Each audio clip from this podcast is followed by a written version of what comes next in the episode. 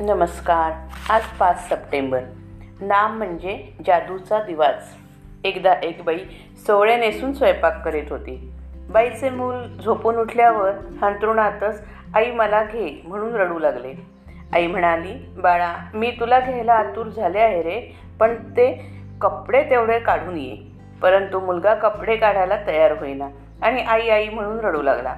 तेव्हा शेजारच्या बाईने येऊन मुलाचे कपडे काढले आणि मग आईने पो मुलाला पोटाशी घेतले. आपलेही त्या लहान मुलाप्रमाणे झाले आहे. वासना विकार अहंभाव इत्यादींचे कपडे न काढताच आपण परमेश्वराला भेटायची इच्छा करतो. मग त्याची आपली भेट कशी होणार? परमेश्वर मातेप्रमाणेच अत्यंत प्रेमळ आणि ममताळू आहे. त्याला आपल्याला भेटायची अतिशय इच्छा आहे. परंतु जोपर्यंत आपण आपल्या अंगावरची अपवित्र आवरणे काढून टाकीत नाही तोपर्यंत परमेश्वर आपल्याला जवळ घेत नाही. संत आपल्याला परमेश्वराकडे जायचा रस्ता सांगतात. त्या मार्गाने गेलो तर आपल्याला खचितच भगवंताची प्राप्ती होईल. आपण पुराणात वाचलेच असेल की श्रीकृष्णाकडे दुर्योधन आणि अर्जुन गेले असताना श्रीकृष्ण परमात्म्याने सांगितले की ज्याला मी हवा असेन त्याला माझे सैन्य आणि इतर गोष्टी मिळणार नाहीत. हे ऐकून दुर्योधनाने त्याचे सर्व सैन्य मागून घेतले. अर्जुनाला खरा आनंद झाला की आपल्याला हवी असलेली गोष्ट मिळते आहे. कारण तो हे जाणून होता की एका परमेश्वरापासून बाकी सर्व व्यर्थ आहे. प्राणा वाचून हजारो शरीरांचा काय उपयोग?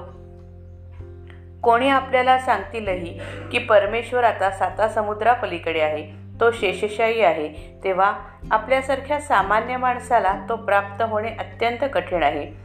परंतु संतांनी आपल्यावर फार मोठे उपकार करून ठेवले आहेत. त्यांनी नामरूपी जादूचा दिवाच आपल्या हाती दिला आहे. त्यात सत्संगतीचे तेल घातले म्हणजे झाले.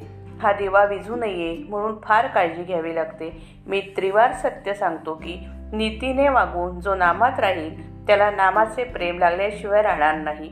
नीती हा सर्वाचा पाया आहे. या पायाशिवाय इमारत टिकू शकणार नाही. तीन गोष्टींना अत्यंत जपा. परस्त्री माते समान माना परधन आणि परनिंदा विष्ठेसारखी माना. आणि कशाही परिस्थितीत नामस्मरणाला सोडू नका. तुम्हाला भगवंताचे प्रेम खात्रीने मिळेल मुखात नाम ठेवावे आणि सदाचरणाने मागून प्रपंच करावा. श्रीराम जय राम जय जय राम